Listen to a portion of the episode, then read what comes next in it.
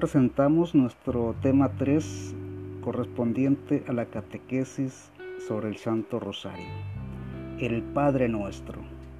Lo vamos a encontrar en la Biblia, en el Evangelio según San Mateo, capítulo 6, versículos del 9 al 13. Ustedes pues recen así: Padre nuestro que estás en el cielo, santificado sea tu nombre, venga tu reino, hágase tu voluntad, así en la tierra como en el cielo.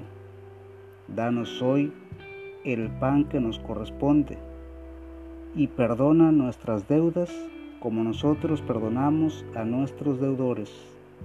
No nos expongas a la tentación, sino líbranos del maligno. Palabra de Dios. Te alabamos, Señor. El Padre Nuestro es completamente bíblico. Así confirmamos que el rezo del Santo Rosario se hace con la Biblia. Regularmente usamos guías prácticas que tienen todo muy bien ordenado, aunque vale la pena usar la Sagrada Escritura. Padre nuestro que estás en el cielo, santificado sea tu nombre. Nuestro Padre Dios está en el cielo y honramos su nombre con nuestra vida. Venga tu reino, hágase tu voluntad, así en la tierra como en el cielo. Deseamos que vengas a reinar en nuestro corazón y queremos hacer tu voluntad como se hace en el cielo. Danos hoy el pan que nos corresponde. Aliméntanos por este día.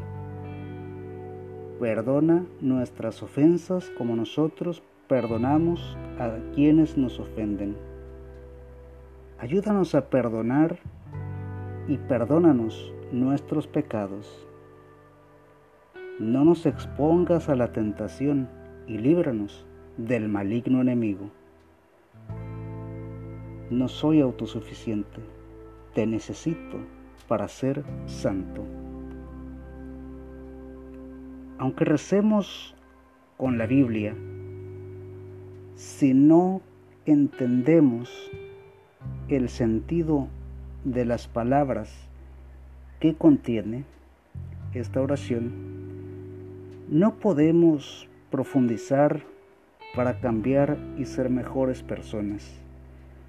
Más allá de la devoción, debe haber conversión. El Padre Nuestro no solo es una parte del rosario. El Padre Nuestro es la primer oración del cristiano. Recuerda, no somos perfectos, pero vamos camino a la santidad.